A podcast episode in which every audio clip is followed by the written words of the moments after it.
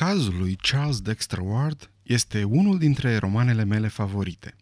Este plin de mister, de ocultism, de neprevăzut. Dintr-un anume punct de vedere, prezintă lupta dintre magia neagră și știință. În acest roman, Lovecraft folosește tehnici similare cu cele ale lui Hitchcock. Firește că bănuim care va fi deznodământul, dar important este că personajele romanului nu știu. Lovecraft are un stil original. El nu ne prezintă niciodată întreaga dimensiune a ororii, lăsându-ne să ne închipuim fiecare ce este mai înfricoșător pentru noi înșine.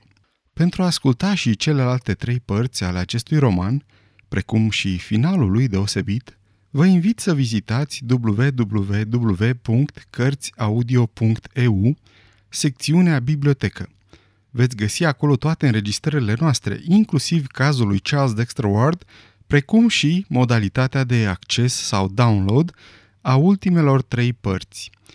Prețul este modic, doar un euro, și ne va ajuta să înregistrăm și alte opere.